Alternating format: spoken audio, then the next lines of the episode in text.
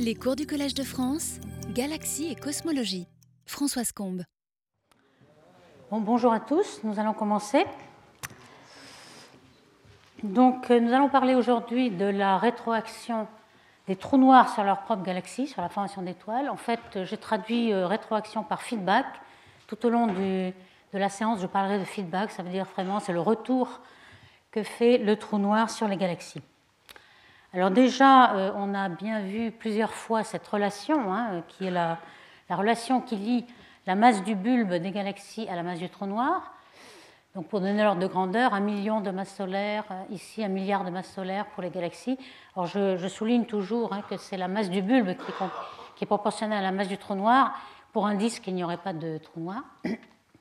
Et on peut se demander jusqu'à quelle masse euh, cette relation euh, se poursuit. On a déjà détecté des trous noirs de 10 milliards de masses solaires, de puissance 10. Et puis, comme il y a eu justement un, article cette année euh, de Andrew King sur la, plus grosse masse des trous noirs, je vais surfer sur le buzz et essayer d'expliquer pourquoi. Il a écrit cet article comme quoi il y avait une masse maximum. En fait, déjà, masse maximum, on peut regarder la fonction de la luminosité des galaxies. Euh, c'est, comme on l'a déjà euh, décrit à plusieurs reprises, une fonction de Schachter, c'est-à-dire que le nombre de galaxies en fonction de la masse d'étoiles, hein, je ne parle pas de matière noire ici, masse d'étoiles, on sait que c'est une loi de puissance avec un exposant alpha, et puis tout d'un coup, il y a une troncature violente, exponentielle, donc euh, cela tombe à 10 puissance 12 masse solaire d'étoiles. Donc on voit qu'il n'y a pas vraiment dans nos voisinages de galaxies plus massives que 10 puissance 12. Alors on voit les couleurs, ce sont les spirales en bleu, etc. On voit que les plus massifs, c'est des elliptiques. Et vous voyez qu'il y a 10 ordres de grandeur, donc vraiment, il n'y a pas de galaxie plus grosse que 10 puissance 12. Donc si on regarde cette loi de proportionnalité, on voit que euh, on a vu aussi que pour les petites masses, c'était 0,1%, c'était 0,5 au milieu et 1% pour les grosses. Donc ici, on va prendre 1%. Donc ça veut dire qu'on ne devrait pas voir de trou noir plus gros que 10 puissance 10 en fait, donc le, travail de King qui vient de sortir ici est euh, une limite maximum, non pas un trou noir, mais un noyau actif de galaxie, qui n'est pas un trou noir. Alors euh, pourquoi? En fait, euh, pour qu'un noyau soit actif, il faut que de la masse soit accrétée par le trou noir. la masse en tombant va perdre son énergie gravitationnelle, puis rayonner énormément. Vous savez, le phénomène de quasar, qui rayonne mille fois la, luminosité d'une galaxie. Donc c'est le, disque d'accrétion mince qu'il faut, euh, il faut pouvoir exister pour avoir un noyau actif tel un quasar. Alors quand on regarde la stabilité de ces disques, je ne sais pas si ça ne euh, marche pas bien, donc je vais prendre mon pointeur. Donc la, stabilité des disques minces d'accrétion, nous dit que, je ne rentre pas dans les détails, mais euh, euh, au bout d'un, il y a des instabilités gravitationnelles, etc. Et on peut montrer que le disque externe de ce disque d'accrétion ne peut pas être plus grand qu'un centième de parsec, c'est-à-dire 2000 AU, AU étant la distance Terre-Soleil. Et cette limite supérieure ne dépend que très peu de la masse du trou noir. Elle dépend de la masse du trou noir à une puissance 1 sur 27, qui est presque zéro, donc c'est vraiment une limite indépendante de la masse du trou noir, de disque externe, de disque d'accrétion, de par sa stabilité. C'est-à-dire que si ensuite il y a des instabilités, ça va faire une couronne, et ce qu'on appelle ADAF, c'est-à-dire Advection Dominated, on en a parlé plusieurs fois, c'est-à-dire quelque chose qui ne rayonne plus, qui n'est pas efficace pour rayonner pour un quasar. Donc pour avoir un quasar, il faudrait un disque maximum de 2000 AU. Or on sait qu'il y a aussi une dimension minimum pour un disque d'accrétion, qui est la plus petite orbite, enfin la plus lointaine orbite stable. Alors pour un horizon de trou noir, euh, vous savez que l'horizon c'est euh, le rayon en dessous duquel même la, la, lumière ne pourrait pas échapper, donc la vitesse d'échappement est supérieure à la vitesse de la lumière, donc en deçà de l'horizon on ne voit rien. Donc cet horizon c'est proportionnel à la masse du trou noir et c'est à peu près égal à 20 AU pour un trou noir de 10 puissance 9. Et la plus petite orbite que l'on peut avoir est à peu près trois fois, alors pour un trou noir qui ne tourne pas, un trou noir de Schwarzschild, la dernière orbite stable, c'est trois fois l'horizon, donc mettons 60. Donc vous voyez, pour que le disque existe entre 60 euh, et 2000 AU, euh, on ne peut pas avoir une masse qui soit supérieure à 10 puissance 10.5, c'est-à-dire 3 10 puissance 10. À ce moment-là, on aurait le rayon minimum, la, dernière orbite stable qui serait égale au rayon maximum, donc il n'y aurait plus de disque d'accrétion, donc il n'y aurait plus de quasar. Donc c'est ça que King prétend. Alors, ce n'est pas tout à fait nouveau, certains l'avaient déjà fait, mais son calcul est plus précis que les autres. Donc, voici la limite en fonction en abscisse de A, qui est le paramètre de rotation, le spin, qui est normalisé au spin maximum. Donc, ici, vous avez A égale 0, un trou noir qui ne tourne pas. Ici, 1, le maximum de rotation, et ici, moins 1 lorsqu'il tourne dans l'autre sens. Et vous voyez que euh, la limite maximum, c'est 10.5 ici pour A égale 0. Alors le bleu, c'est justement la limite qu'on peut calculer. Alors évidemment, lorsque vous savez que lorsque le trou noir est en rotation, la plus petite orbite stable est plus près du trou noir que euh, le raison 20 AU, donc on peut aller deux ou trois fois plus petit. Donc à ce moment-là, on peut euh, rayonner encore, avoir un indice d'accrétion un peu plus loin. Donc vous voyez, cette courbe bleue est la masse maximum du trou noir pour avoir un quasar.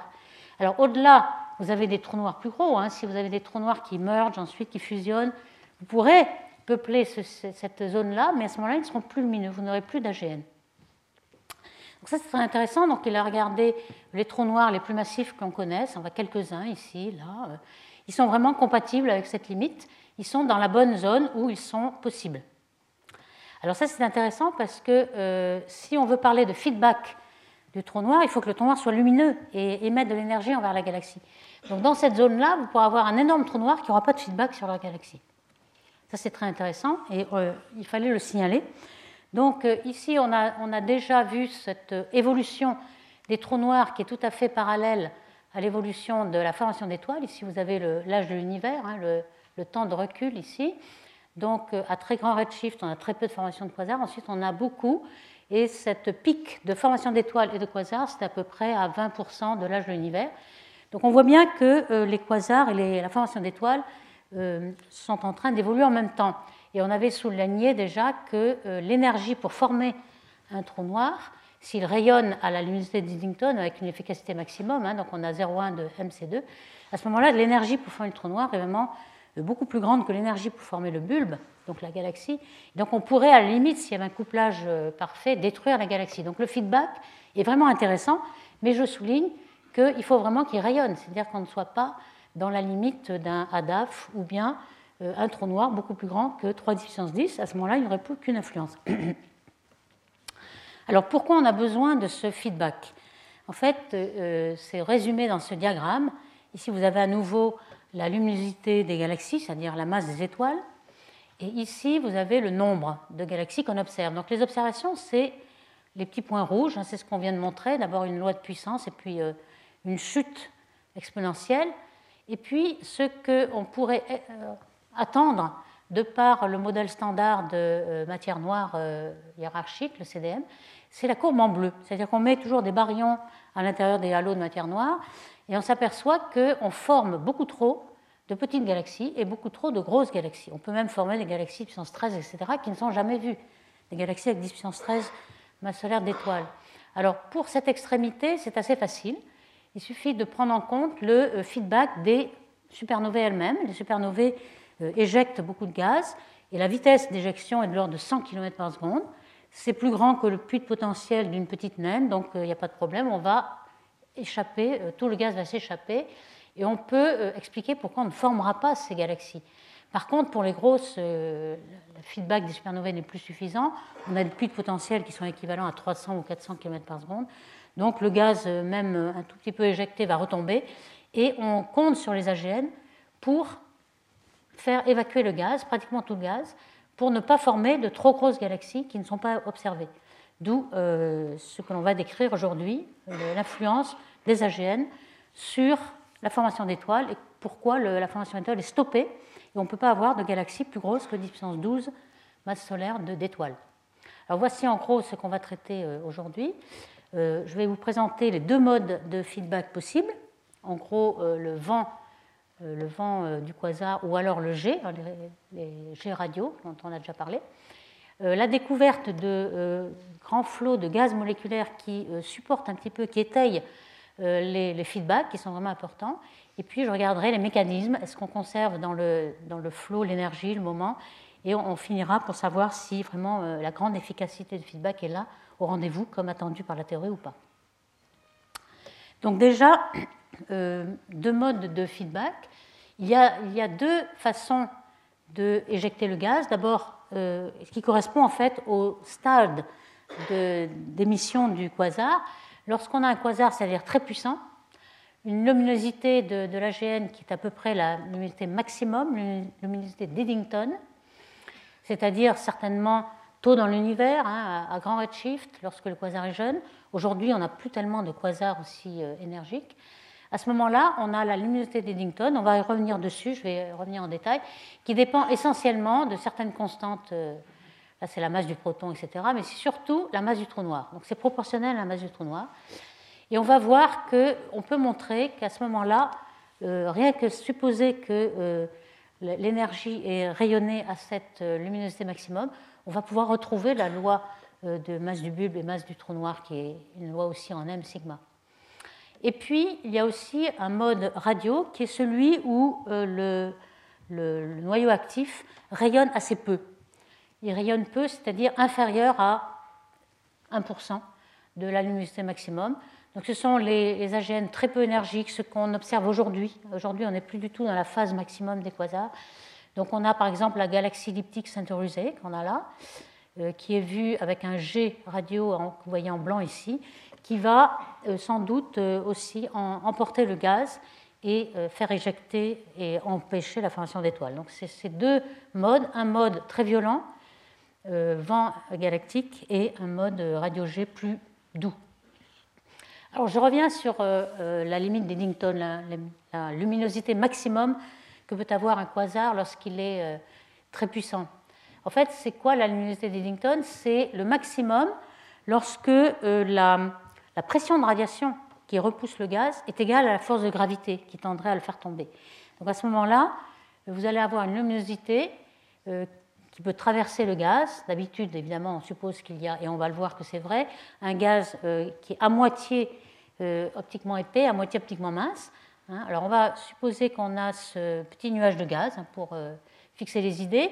delta A, c'est la surface, l'air du, du nuage. NH, c'est la colonne densité, c'est-à-dire le nombre d'atomes H qu'il y a sur la ligne de visée par centimètre carré. Donc si vous euh, faites le produit de la surface et de la colonne densité, vous avez donc le nombre d'atomes, vous multipliez par la masse de l'atome, vous avez la masse de ce nuage de gaz, si vous voulez.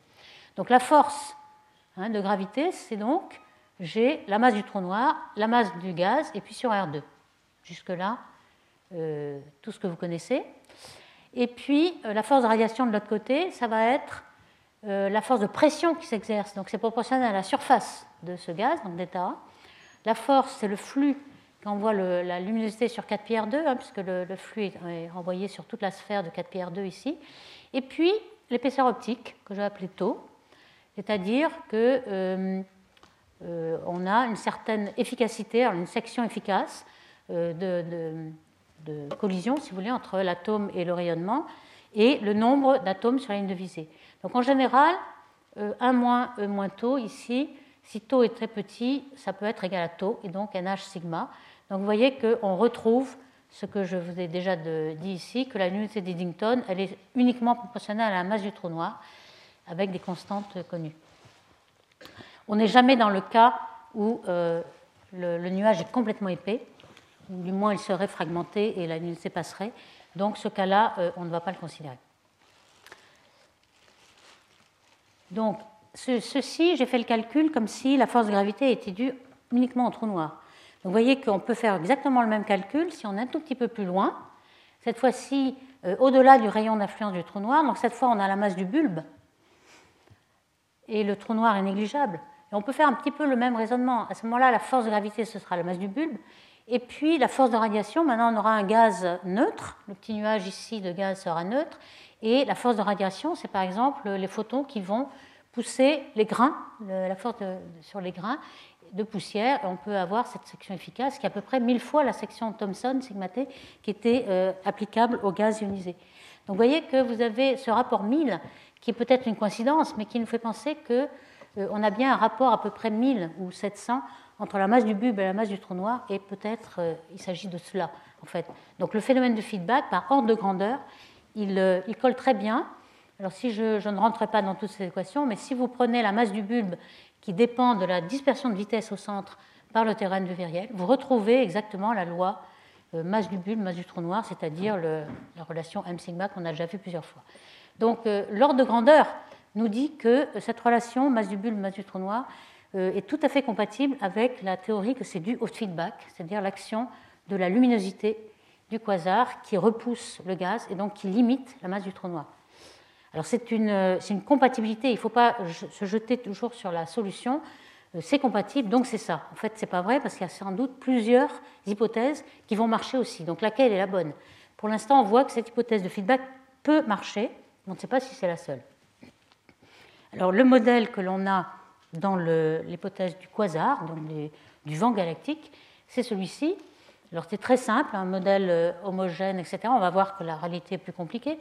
Mais on suppose qu'il y a un AGN donc, dans le coin gauche euh, ici, et on a un vent très très rapide. je vais montrer tout de suite après que c'est vrai, on observe des vents aussi rapides que des vitesses de 36 000 km par seconde, donc 0,1 fois la vitesse de, la lumière. Donc le, quasar émet justement dû à quoi? À ce, Au fait que la nuit d'Eddington euh, est, activée. Euh, on a trop d'énergie, on repousse le gaz, donc on a ces vents ici.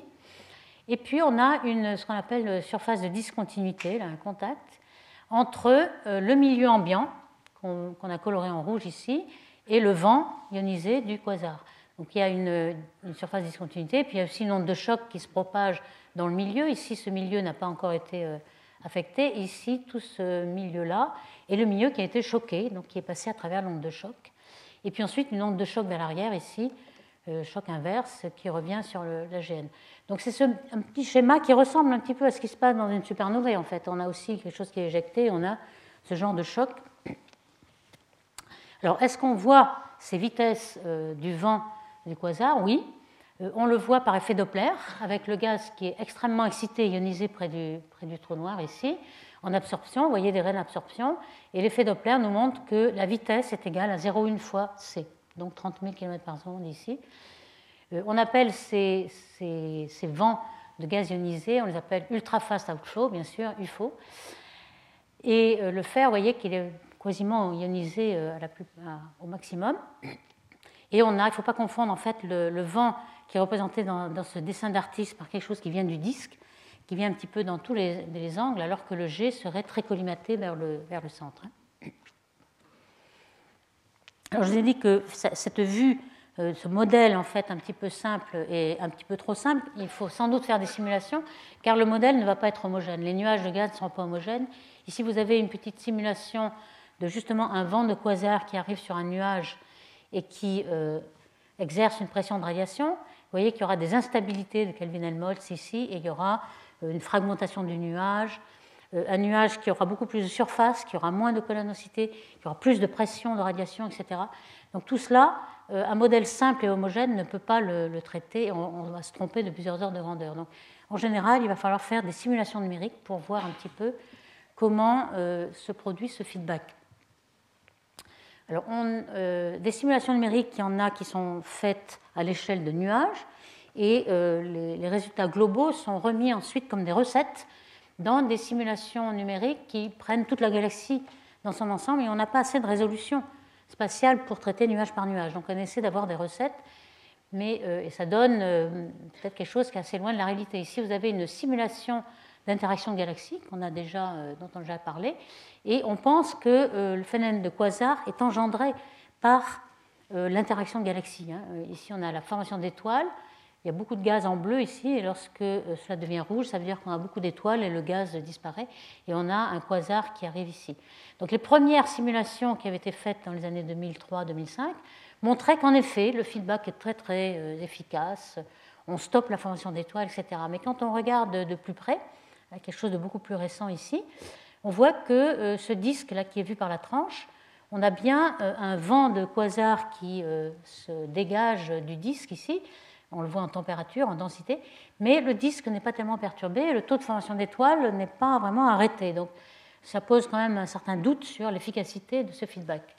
Alors, dans le cas de l'interaction de, galaxies, on, a ce genre d'évolution du, taux de formation d'étoiles en fonction du temps. Vous voyez que 1, 2, 3, 4, 5, ce sont les époques que vous voyez ici, 1, 2, 3, 4, 5. Donc c'est à l'instant 4, c'est-à-dire lorsque les deux galaxies fusionnent, que l'on a euh, le plus le pic de formation d'étoiles et aussi le pic du quasar, la phase active de la GN. Et puis ensuite, on voit bien qu'en effet, la formation d'étoiles tombe Et on est bien arrivé à supprimer la formation d'étoiles parce que le gaz est parti et l'AGN a bien fait son effet. Et tout ça, c'est parce qu'on a ajouté des recettes pour cela. Et on peut comparer dans ce genre de simulation la, le rôle respectif finalement du feedback des étoiles, parce que les supernovae aussi ont une action. Il y a un starburst au, milieu. alors le, feedback des étoiles a l'avantage qu'elle euh, concerne des régions plus étendues de la galaxie, donc a peut-être plus d'effet, alors que le, feedback de l'AGN, il est vraiment concentré au noyau. Euh, toutefois, euh, il y a quand même cinq fois plus d'énergie dans l'AGN, hein, comme vous voyez ici. Donc, et puis, la, vitesse d'éjection du gaz dépasse la vitesse d'échappement, alors que pour les supernovae, pour une grosse galaxie, le gaz va retomber. Donc, vous ne faites que retarder la formation d'étoiles, alors que l'AGN est plus efficace. Donc ces simulations permettent de comparer un petit peu les rôles de ces deux feedbacks. Alors maintenant, je passe à euh, la deuxième mode de feedback qui est euh, lorsque vous avez des jets radio et vous avez un AGN, un noyau actif assez faible. Alors ça, on l'a euh, observé, et notamment dans les amas de galaxies. C'est l'exemple le, plus frappant, le, plus probant. Alors j'ai symbolisé ici par cette image un amas de galaxies. L'amas de galaxies est, est constitué, enfin la masse baryonique en tout cas, est constituée essentiellement d'un gaz chaud, qui est représenté par cette sphère en bleu, un gaz très chaud de 10 millions de degrés, etc., et qui émet en rayons X. Et euh, ce gaz chaud, au centre, il est assez dense pour que son temps de refroidissement soit plus petit que l'âge de l'univers. Normalement, le gaz chaud, lorsqu'il est un peu externe, il est trop peu dense et le, taux de refroidissement est un n au carré, la densité au carré. Donc plus vous êtes dense et plus vous allez avoir un taux de refroidissement qui va être très court. Donc euh, on sait depuis très longtemps que la densité de gaz très chaud est assez dense pour qu'il puisse refroidir rapidement. Et donc on, s'attend à avoir ce qu'on appelle des flots de refroidissement, qu'on a symbolisé en noir ici, et qui, euh, on s'attendait à trouver euh, quelque chose comme 100 à 1000 masses solaires par an qui tombent sur la galaxie centrale, la galaxie cannibale qui est représentée ici. En fait, ce qu'on a vu, c'est que pas du tout. Il y avait dix fois moins de gaz qui se refroidissaient. Alors pourquoi? Eh bien justement, c'est dû au feedback de l'AGN. Alors que, se passe-t-il? Donc le gaz se refroidit, hein, c'est le, flot de refroidissement en noir, et ils vont tomber sur le noyau, le trou noir qu'il y a dans la galaxie centrale de la MA, qui est la plus grosse. Et euh, ce trou noir va avaler le gaz et donc va euh, être engendré, va avoir une phase d'activité qui va produire un jet, un jet radio. On va voir dans les observations que je vais montrer que c'est le cas. On a un jet radio qui se passe euh, au centre de ces amas-là. Et donc le, le, jet radio va réchauffer, réchauffer l'amas. Alors comment On va le voir, on a certaines idées maintenant. Il va réchauffer l'amas et va modérer le flot de refroidissement. Et c'est pour ça qu'on voit très peu de formation d'étoiles, très peu de gaz qui se refroidit. Il y en a un dixième de ce qu'on pensait au départ. Alors voici euh, par exemple l'amas de Persée. Vous avez euh, une petite idée du, refroidissement de gaz qui est prévu au centre et qui est vu dans certains amas. Euh, ici, c'est la luminosité X qui est émise parce que le gaz se refroidit, donc il émet beaucoup de rayons X. Donc vous voyez que c'est énorme. Hein. Au centre de l'amas, lorsque la densité devient très grande, on a un pic de luminosité X, c'est-à-dire un pic de refroidissement du gaz. Alors dans l'amas de Persée, vous avez ici une photo optique euh, jaune et noire, vous voyez les galaxies. Et la plus grosse galaxie au centre, c'est Perseus A. Perseus A parce que c'est une source radio, justement, c'est un AGN. Et vous voyez superposés en rose des filaments qui sont du gaz ionisé qui, émettent en H-alpha. Alors ces gaz ionisés, on pense que c'est justement euh, une partie due au refroidissement. Et vous avez ici euh, les rayons X. On a maintenant de la structure en rayons X. En jaune, ici, vous avez les rayons X du satellite Chandra. Et vous voyez des cavités qui sont creusées à l'intérieur. Vous avez des fonds froids aussi. Et ces cavités sont dues euh, jet radio qui creuse des cavités. Vous avez un petit film en bas qui vous montre un petit peu ce qui se passe. Vous avez un AGN qui se met à rayonner, à faire des jets, et les jets creusent une cavité dans le gaz chaud, qui est à 10 millions de degrés. Et ce que montre aussi le petit film, c'est qu'il crée des ondes, ce qu'on appelle des rides, et que l'on voit ici lorsqu'on a fait un filtre des, hautes fréquences de cette image-là, on voit qu'il y a plein de rides. Et ces rides sont des ondes sonores qui se déplacent dans le gaz chaud et qui participent au réchauffement du gaz, donc euh, qui empêchent le refroidissement. Donc euh, on comprend maintenant que euh, les énormes flux de refroidissement auxquels on s'attendait, c'est-à-dire 1000 masses solaires par an, ils sont régulés par ces ondes sonores et puis ces cavités que l'on voit qui se forment ici. dans le gaz. Alors on voit aussi dans cette vue les cavités, on voit en rose le gaz ionisé qui retombe, et en vert on voit quelques zones de formation d'étoiles. Donc de temps en temps il se forme des, des étoiles dans ce gaz.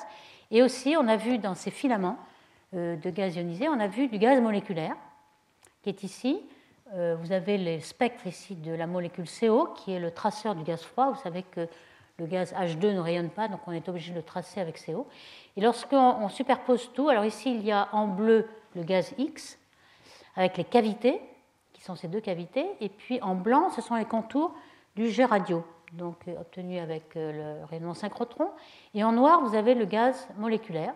Et on voit que le gaz moléculaire se refroidit autour. Donc on a l'impression qu'on refroidit le gaz autour des cavités. Et on a un petit peu ce phénomène-là.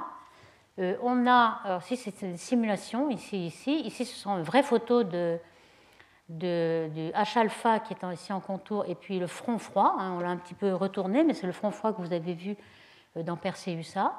Et on a l'impression que euh, ce front en X, là, il est bien relié à un H-alpha. Vous avez l'impression que vous avez des mouvements d'ébullition. Alors que se passe-t-il hein? On a dans la petite simulation ici, une des bulles, c'est une des cavités créées par le jet radio. Donc on a un plasma, comme il est plus léger, vous avez la force d'Archimède carrément qui le fait monter. Comme lorsque vous faites bouillir de l'eau, vous avez des bulles qui montent à la surface hein, et remontent. Donc ces, bulles vont remonter et vont comprimer en quelque sorte le gaz chaud. Donc le, gaz le plus dense ne va pas se trouver au centre, mais va se trouver à 20 kg par sec au-dessus. donc vous allez avoir un refroidissement donc euh, au, nord de la bulle ici. Et puis ensuite, lorsque le gaz refroidit, il perd sa pression, son support de pression. Normalement, c'est la pression du gaz qui le maintient par rapport à sa gravité.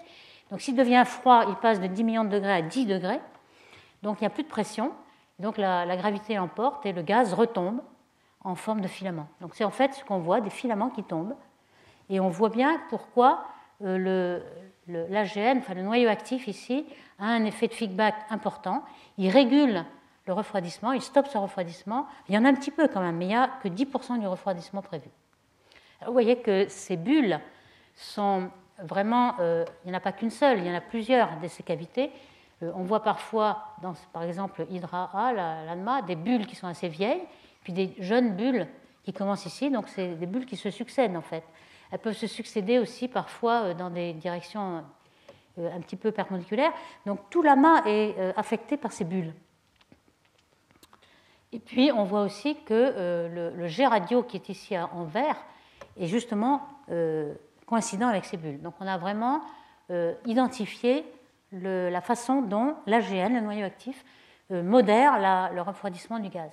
Ici, ce qu'on a essayé de voir, si c'est L'énergie de la cavité, alors l'énergie, vous pouvez la mesurer par le, travail PV que doit, faire le, gaz pour euh, enfler la bulle, si vous voulez. Donc, euh, comme on a la taille de la bulle, on a le volume, on a la pression, on a la température, on a la densité, etc., on peut calculer l'énergie qu'il y a dans la cavité, si vous voulez, en fonction de l'énergie radio de la gêne centrale. Et on voit qu'il y a une bonne corrélation. Donc, ça, conforte l'idée qu'on se fait. Et puis aussi, euh, on peut euh, faire une corrélation, voir qu'il y a une corrélation entre l'énergie dans la cavité et l'énergie en X, émis en X. Ça veut bien dire qu'on peut équilibrer un petit peu le chauffage du gaz X en l'empêcher de se refroidir autant qu'on aurait pu penser sans le, feedback de la gêne. Donc cette, ce jet radio, qui est pourtant faible, c'est la, mode faible et non pas le mode quasar, a une influence très importante sur la régulation du, refroidissement. Alors ici, vous voyez le, temps de refroidissement en fonction du rayon dans, tous les amas de galaxies. Si vous avez plusieurs amas, un amas par couleur, on voit qu'au bord du lama, lorsque vous êtes à 100 kg par sec du, centre de l'amas, le temps de refroidissement est supérieur à l'âge de l'univers. Donc on voit bien que le bord de l'amas ne se refroidit jamais. Il n'y a que lorsque vous avez une surdensité au centre et puis aussi au bord des cavités que vous allez pouvoir avoir refroidissement de ce gaz et puis alimentation du trou noir. Ce qu'on voit aussi lorsqu'on calcule ce temps de refroidissement, c'est qu'il est toujours supérieur au temps de vie, durée de vie de la cavité. Donc ces, cavités vont disparaître et le gaz va continuer à refroidir. Et c'est ça qui fait qu'il y a un cycle en fait. Vous avez gonflé une cavité, la cavité va bientôt disparaître puisque le temps de cavité est assez court. Le gaz va continuer à refroidir, alimenter l'AGN qui va refaire une cavité, et ainsi de suite. Donc ça, ça nous montre pourquoi il y a le, le cycle permanent en fait. Donc vous allez toujours avoir en permanence la modération du refroidissement. Et puis on voit aussi que ce processus-là affecte toutes les luminosités faibles, c'est-à-dire lorsque le taux d'accrétion du noyau actif par rapport au taux maximum d'Eddington est égal à peu près à 0,01 ou 0,1. Vous voyez ici que la, puissance de la cavité est plus grande que la puissance de la radiation. L'AGN rayonne assez peu puisqu'il accrète assez peu. Et ce n'est que lorsqu'il va accréter, mettons, 0,03 fois la luminosité d'Eddington, que l'on va passer dans le mode haute luminosité, le mode quasar. Et à ce moment-là, c'est la pression de radiation qui va dominer et non pas celle de cavité. Donc on a l'énergie mécanique qui domine au départ pour les faibles euh, AGN, et puis pour les forts, on a euh, le quasar, le mode quasar. Donc vous voyez ces deux modes, mode haute luminosité, mode basse luminosité, et parfois même aux faibles luminosités, euh, on n'aurait pas besoin de beaucoup de gaz froid pour alimenter l'AGN. On a ici le gaz chaud. Donc on a observé ce phénomène donc dans Perseus, que je vous ai montré, et puis maintenant avec le, le télescope ALMA, qui est une, le super euh, interféromètre radio millimétrique, qui permet de regarder le gaz froid à 10 degrés. Euh, un certain nombre d'amas, j'en montre ici un, ont été observés avec ce, gaz qui tombe et qui, monte. En fait, il y, a, un cycle, donc il y a du gaz qui monte et qui, retombe. Ici, on a vu euh, par effet Doppler qu'il y avait un, grand nombre de gaz qui étaient à la vitesse normale de l'amas, et puis beaucoup de gaz qui est en bleu et qui, vient vers vous. Donc euh, pas mal de, flow et de, de, mouvement en fait. Hein. Donc ce, cycle de, gaz est conforté dans plusieurs amas, il n'y a pas que l'amas de Persée qui le voit, et aussi dans les groupes. Hein. Alma a regardé un, groupe qui est un tout petit groupe de galaxies, donc pas un gros amas, qui a un petit peu de rayons X, et puis il y a aussi des filaments, en H-alpha, on voit tous ces filaments. Et on a observé euh, du gaz en absorption. Donc on sait que c'est vraiment un, outflow ici. Euh, il est bleu. Et donc on a parfois, euh, on, peut, on a assez de renseignements avec l'absorption pour savoir ce qui vient vers vous, ce qui part, etc. Donc on a identifié ce cycle aussi dans les, dans les groupes de galaxies. Donc c'est quelque chose qui est assez répandu. Alors dans les simulations numériques, maintenant on commence en effet à avoir des détails de ce schéma. Il y en a, il y en a un certain nombre. J'en montrerai une qui est due à Gaspari et al. Alors ici, ce que vous voyez, c'est euh, la euh, densité de surface de rayons X. Donc vous voyez une cavité ici. Vous avez le symétrique de, l'autre côté, on n'a pas euh, représenté le symétrique, mais il y a une cavité qui est due au flux de l'AGN. Ici, vous avez la température, donc en effet refroidi au centre et puis un petit peu plus chaud dans les fronts ici. Et puis ici, vous avez la densité de gaz très froid qui retombe en filament. Donc on voit très bien le filament droit et euh, un tout petit peu plus compliqué lorsque. Alors il retombe à, partir de plusieurs endroits, donc on ne sait pas. Euh, ce, gaz n'est pas seulement celui qui tombe ici, il y en a qui tombent à partir comme un sapin de Noël en quelque sorte. Et puis ici la, métallicité. Alors la métallicité, euh, on comprend bien aussi pourquoi ce mélange, un petit peu comme le gaz chaud qui bout, le mélange va mélanger le gaz qui est très métallique, qui a été enrichi par les étoiles dans la galaxie, et puis le gaz presque primordial qui est le gaz chaud de l'amas. On s'est aperçu que la métallicité n'était pas nulle, comme on aurait pu le penser, mais égale au tiers de la métallicité solaire. Et c'est à cause de ce mélange qui mélange la métallicité avec le, gaz qui vient des galaxies. Donc on a un brassage, si vous voulez, de métallicité. Alors je passe maintenant à la découverte de ces dernières années qui euh, essaie de, conforter les théories de feedback qui est la, découverte de gaz moléculaires euh, qui sortent, hein, je dirais parfois outflow, mais c'est du gaz qui est éjecté, qui sort. Et euh, depuis 2010, on observe de plus en plus ce genre de, spectre. Ce que vous voyez ici, c'est d'abord un spectre euh, très, très haut. Hein, on, a, complètement coupé la tête du spectre ici. Normalement, un spectre de ce type, c'est des, des, vitesses maxwelliennes, donc vous avez une gaussienne. Et ce qu'on voit en plus, ce sont des ailes de raie qui sont très larges qui vont jusqu'à 1000 km par seconde. Donc c'est du gaz qui s'en va des deux côtés et qui est éjecté de la galaxie, car 1000 km par seconde, c'est supérieur à la vitesse d'échappement euh, du gaz de la galaxie. Donc cette galaxie, c'est un prototype, Mark Ariane 231. C'est quelque chose qui est très proche, donc lumière locale, qui a à la fois une formation d'étoiles euh, en flambée et puis un noyau actif. Donc le flot sortant, c'est à peu près 700 ou 1000 selon les estimations, 700 ou 1000 masses solaires par an qui sortent de la galaxie par euh, ce feedback. Donc vous voyez que c'est très important.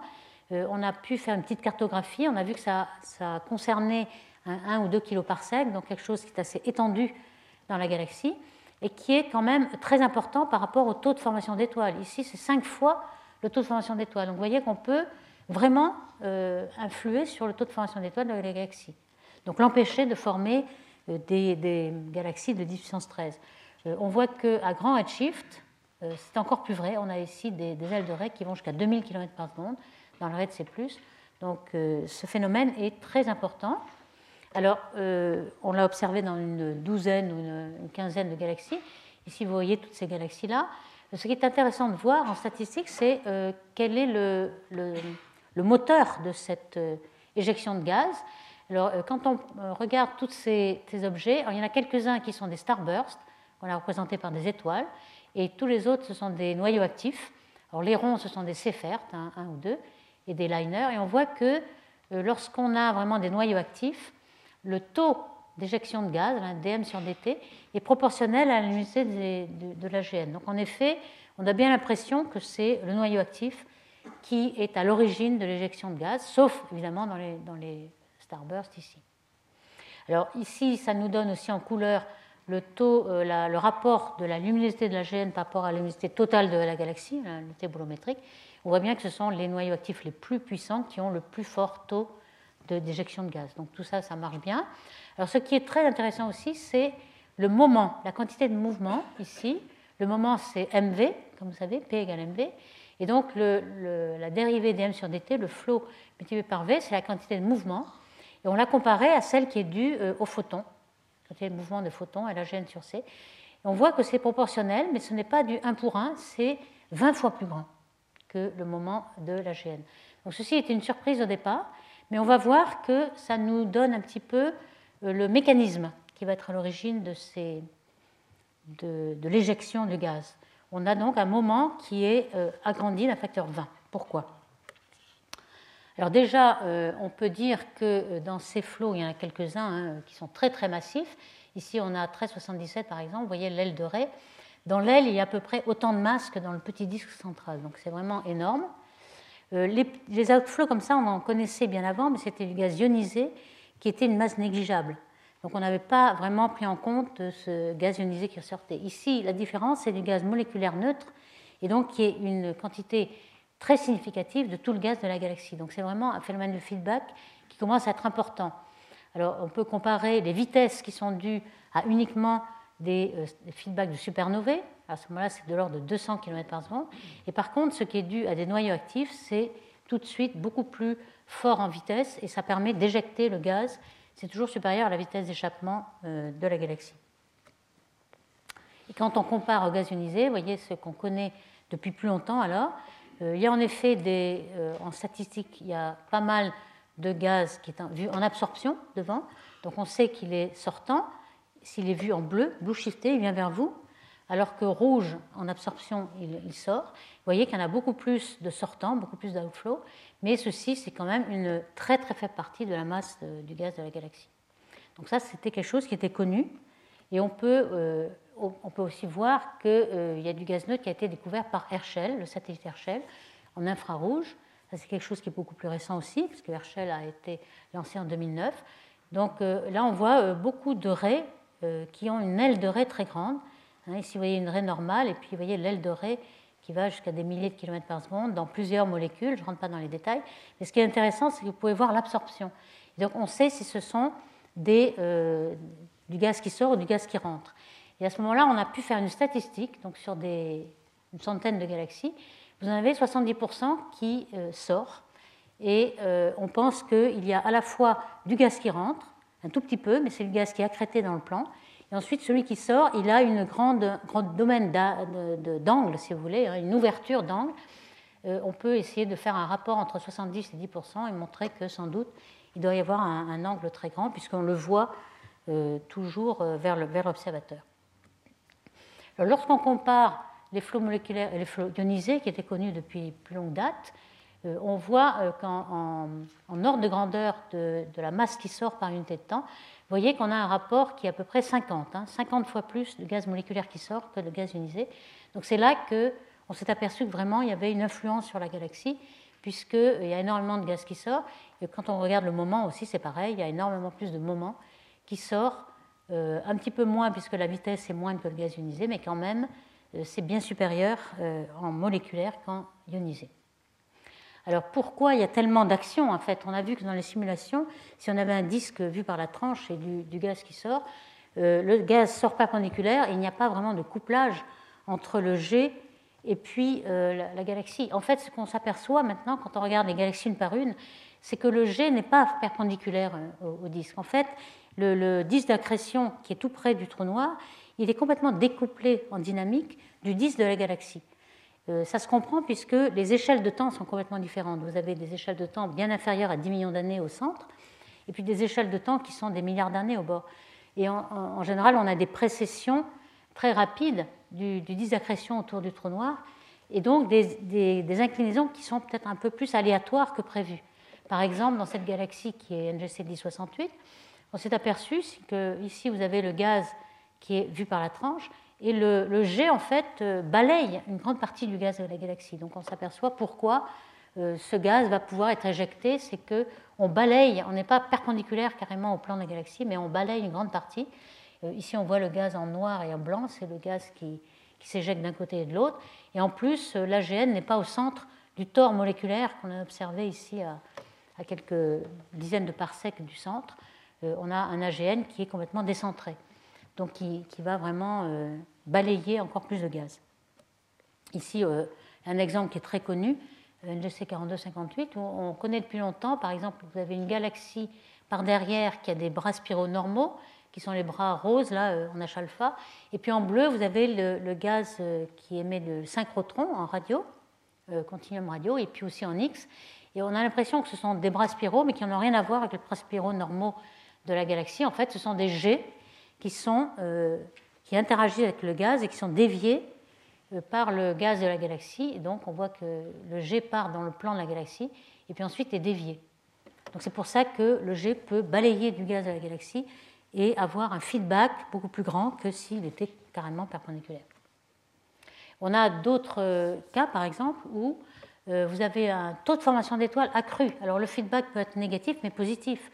Lorsque vous avez le jet qui rencontre un nuage de gaz, il peut le comprimer et former plus d'étoiles.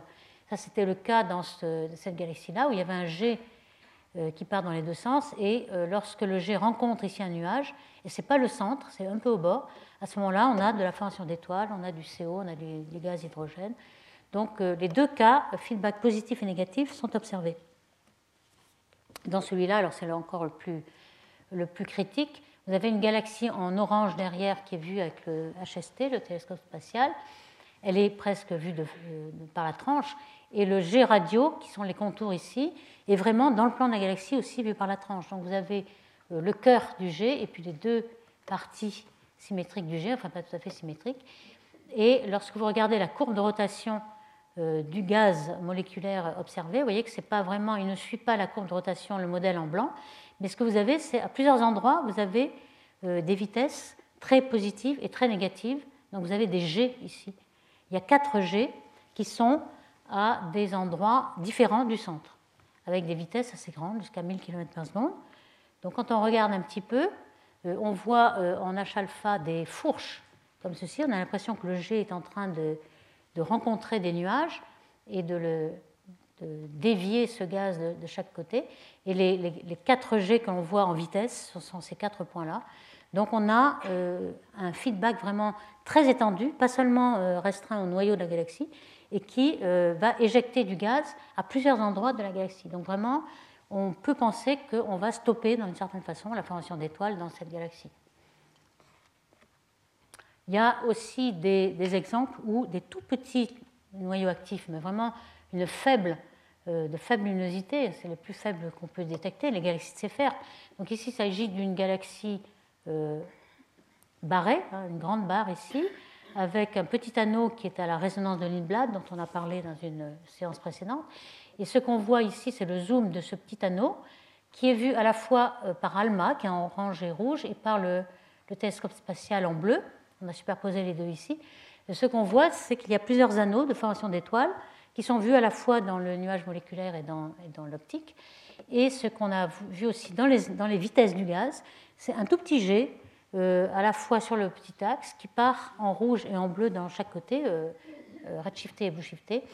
Et donc, même les petits noyaux actifs ont un petit jet radio qui a une certaine influence sur la formation d'étoiles et galaxies. Là, il n'est pas complètement destructeur, mais même les petits noyaux possèdent ceci. Alors, vous avez cet exemple, alors celui-ci, je l'ai déjà présenté, un 1377. La surprise a été de voir ce que euh, a donné euh, le télescope ALMA là-dessus. Vous avez un jet qui, euh, en optique, on le voit un tout petit peu ici, commence à s'ouvrir. Et lorsque vous faites le zoom, voici ce qu'on voit. Alors on voit ce qui est en bleu, c'est ce qui vient vers vous, qui est blue shifté, et ce qui est en rouge est décalé vers le rouge, donc red shifté, et qui s'éloigne de vous. Alors au départ, on s'attend à un jet, donc c'est très bien. Vous avez un côté bleu, un côté rouge. Surprise, c'est que lorsque le jet on le prolonge, on a tout d'un coup, c'est rouge et bleu, ça s'inverse. Donc que se passe-t-il? Normalement, le jet il est dans la même direction, il semblerait être continu, donc c'est bizarre que tout d'un coup, euh, le jet se trouve dans l'autre sens. ça, c'est quand même très curieux, c'est la première fois qu'on le voit, mais on pense qu'il s'agit d'une précession. Alors voici ce que l'on voit exactement. Ça, c'est la densité projetée de gaz, euh, vue avec ALMA. Ici, c'est la vitesse et la dispersion, vous voyez très bien le jet. Et ce qu'on pense, c'est que ce jet est presque dans le plan du ciel. Donc si ce jet précesse un tout petit peu, un tout petit angle, si vous êtes dans le plan du ciel, il suffit d'un tout petit angle pour tout d'un coup, il vienne vers vous, et tout d'un coup, il s'éloigne de vous. Il suffit de précesser de 10 degrés pour changer l'orientation. S'il était vers vous, vous ne pourriez pas changer l'orientation du jet.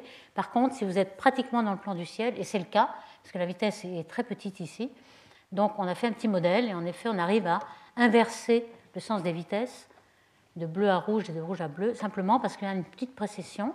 Alors pourquoi il y a une précession? Sans doute qu'il y a peut-être un d'accrétion qui précesse, ça c'est vrai, ou alors euh, deux petits trous noirs qui sont euh, binaires et qui, euh, qui engendrent la précession. Alors cette précession est connue, est connue pas pour les trous noirs supermassifs, c'est la première fois qu'on le voit, mais pour les trous noirs de taille stellaire, Hein, dont on a aussi parlé. Dans la galaxie, on a un certain nombre de trous noirs qui nous servent de micro-quasars pour essayer de faire des modèles avec de taille humaine, avec une euh, époque de variation qui, est de l'ordre de l'année ou du mois. Alors ici, vous voyez, vous avez un exemple de SS 433, qui est un petit trou noir de masse stellaire, quelques masses stellaires. Et en effet, on le voit précesser. Hein. Ici, on a un jet ici radio, on voit une éjection et euh, le film ici ne marche pas, je suis désolée, mais en fait vous le verriez bouger parce qu'on a des mouvements propres. Euh, on peut résoudre 5 milliards de secondes et en fait euh, il avance de 10 milliards de secondes par jour ce, jet, donc on le voit, on le voit de jour en jour bouger. Et ce qu'on voit, c'est que cette direction précède un tout petit peu, de, de, 10 degrés à peu près. De même que celui-ci, d'ailleurs, celui-ci c'est un autre exemple dans la Voie lactée qui est un peu plus loin donc le plus difficile à voir, mais on voit qu'il précède, hein, vous voyez le, le, rang, il précède de tout petit peu, euh, quelques degrés. Donc on pense qu'on peut euh, généraliser ce petit modèle pour les micro-quasars, quasars miniatures, à des euh, trous noirs supermassifs et voir dans les galaxies extérieures ce genre de précession. Alors maintenant, je reviens au mécanisme. Il y a quand même une, surprise qu'on a vue lorsqu'on s'est aperçu qu'il y avait tous ces flots moléculaires, c'est qu'on euh, on a crête, hein, je, reviens à mon modèle d'AGN de, vent et de milieu interstellaire, euh, on, a un choc que passent les molécules avec une vitesse de 1000 km par seconde. À ces énergies-là, on devrait dissocier toutes les molécules. Donc, surprise, pourquoi voit-on encore des molécules? Ben, On pense que euh, les molécules se reforment très très vite juste après. Ici, on a donc la, surface de discontinuité ici, le choc, etc.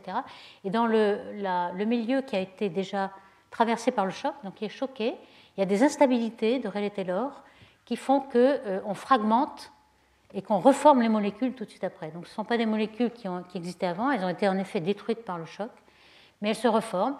Et donc en quelque sorte, le, noyau actif reforme des étoiles.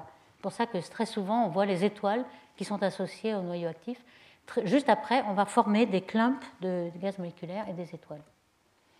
Alors il y a aussi le, problème euh, du moment qui était bien plus fort que le moment de l'AGN.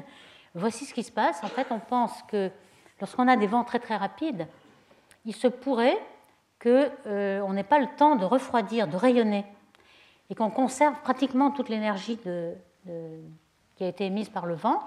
Alors admettons qu'on conserve que la moitié de l'énergie, pas toute l'énergie, mais la moitié, que ce soit la conservation ne soit pas totale.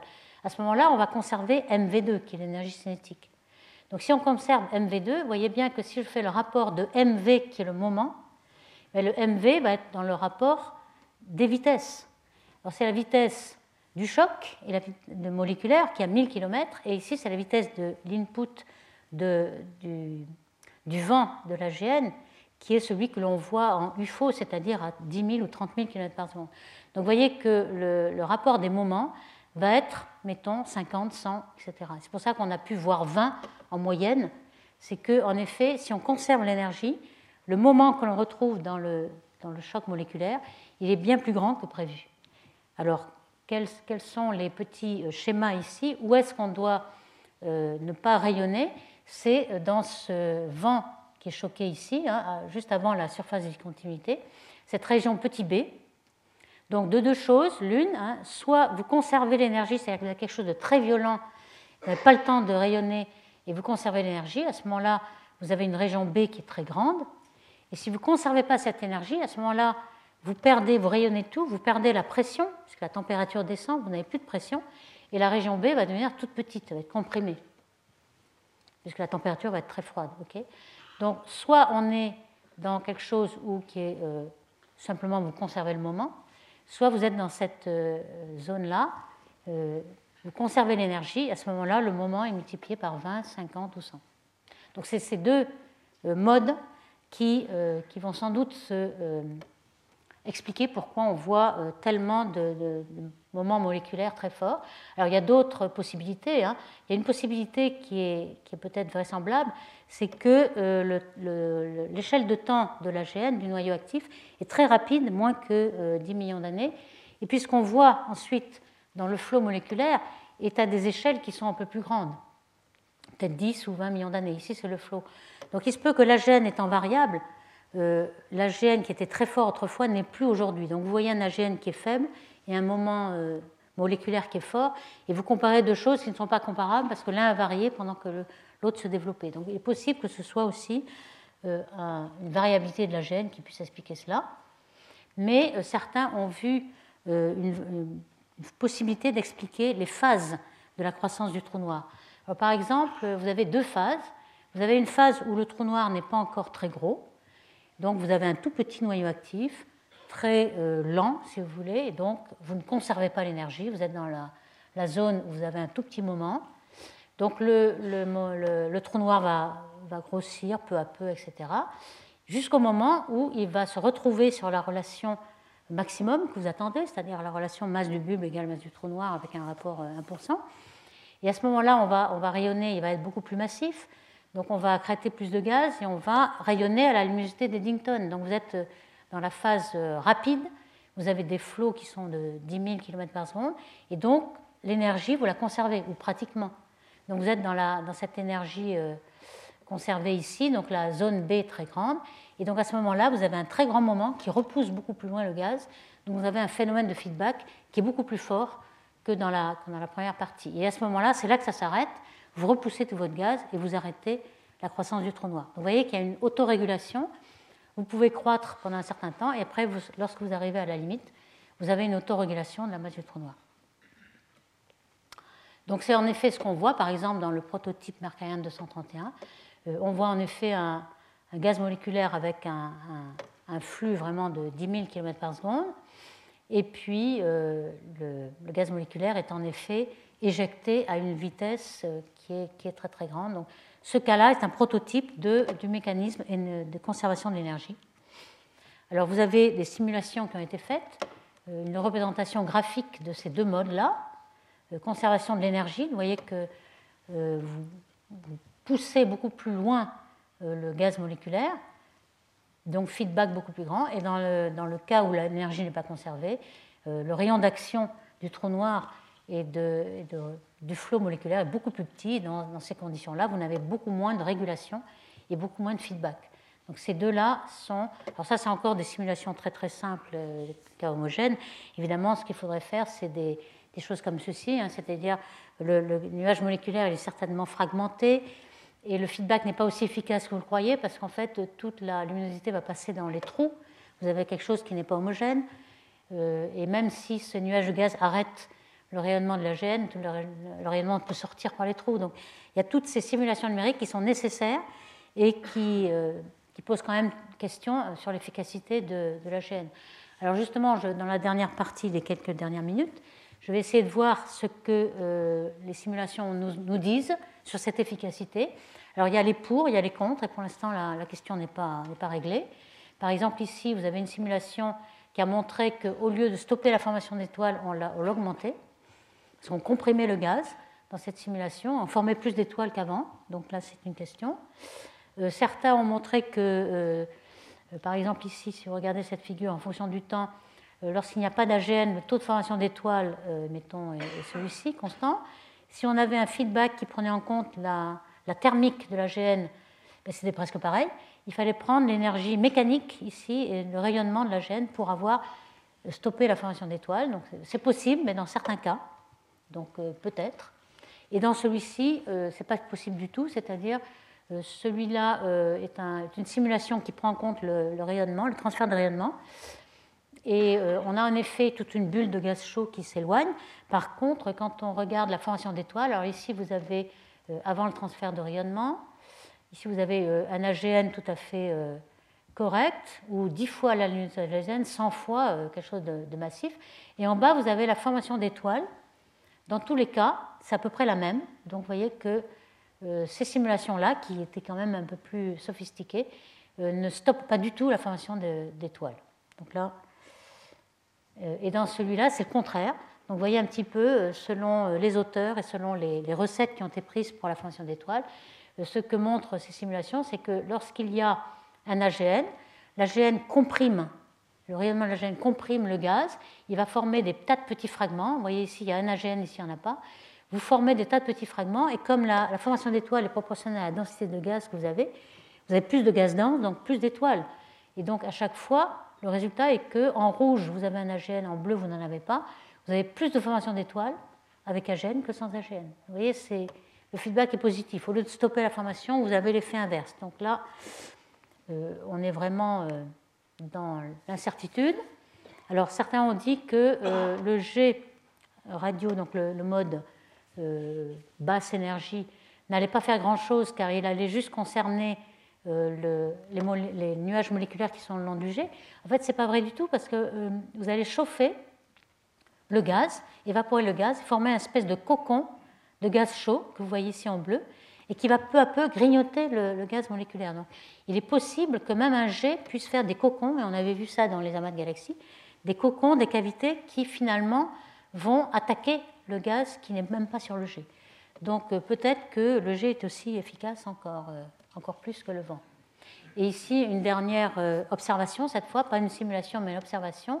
Certains ont essayé de regarder en fonction de la vitesse de l'outflow, est-ce que le taux de formation d'étoiles était changé En fait, vous voyez qu'il y a d'énormes barres d'erreur, mais on n'a pas l'impression que le taux de formation d'étoiles soit affecté par euh, l'outflow. Donc, euh, vraiment, cette efficacité de feedback est quand même très très incertaine. Donc, je conclurai par le fait qu'on a mis en évidence quand même qu'il y avait deux modes de feedback, hein, le mode quasar très violent devant relativiste ou le mode beaucoup plus doux et peu lumineux, qu'on a découvert quand même depuis 2010, donc depuis 5 ans, 6 ans, des flots moléculaires qui vraiment euh, nous faisaient croire que le feedback était efficace, car euh, une grande partie du gaz était sortie.